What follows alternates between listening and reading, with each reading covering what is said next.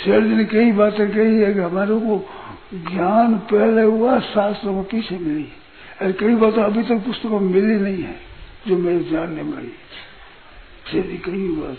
Race काल और प्रकृति, इनका जो असली सूक्ष्म ज्ञान है, मेरे जैसा वो पुस्तकों में लिखा हुआ अभी तक नहीं मिला है। कई अब अनुभव में आ गई उसके बाद पुस्तकों में मिली है प्रकृति का और पुरुष का कौन सी बात शास्त्र काल और देश होता है।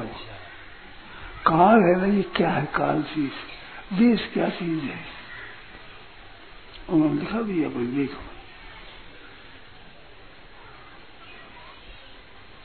प्रकृति भी वहाँ चुप हो जाती है। बहुत सी बातें हमारे को पहले मिली, पशु पुस्तकों में मिली।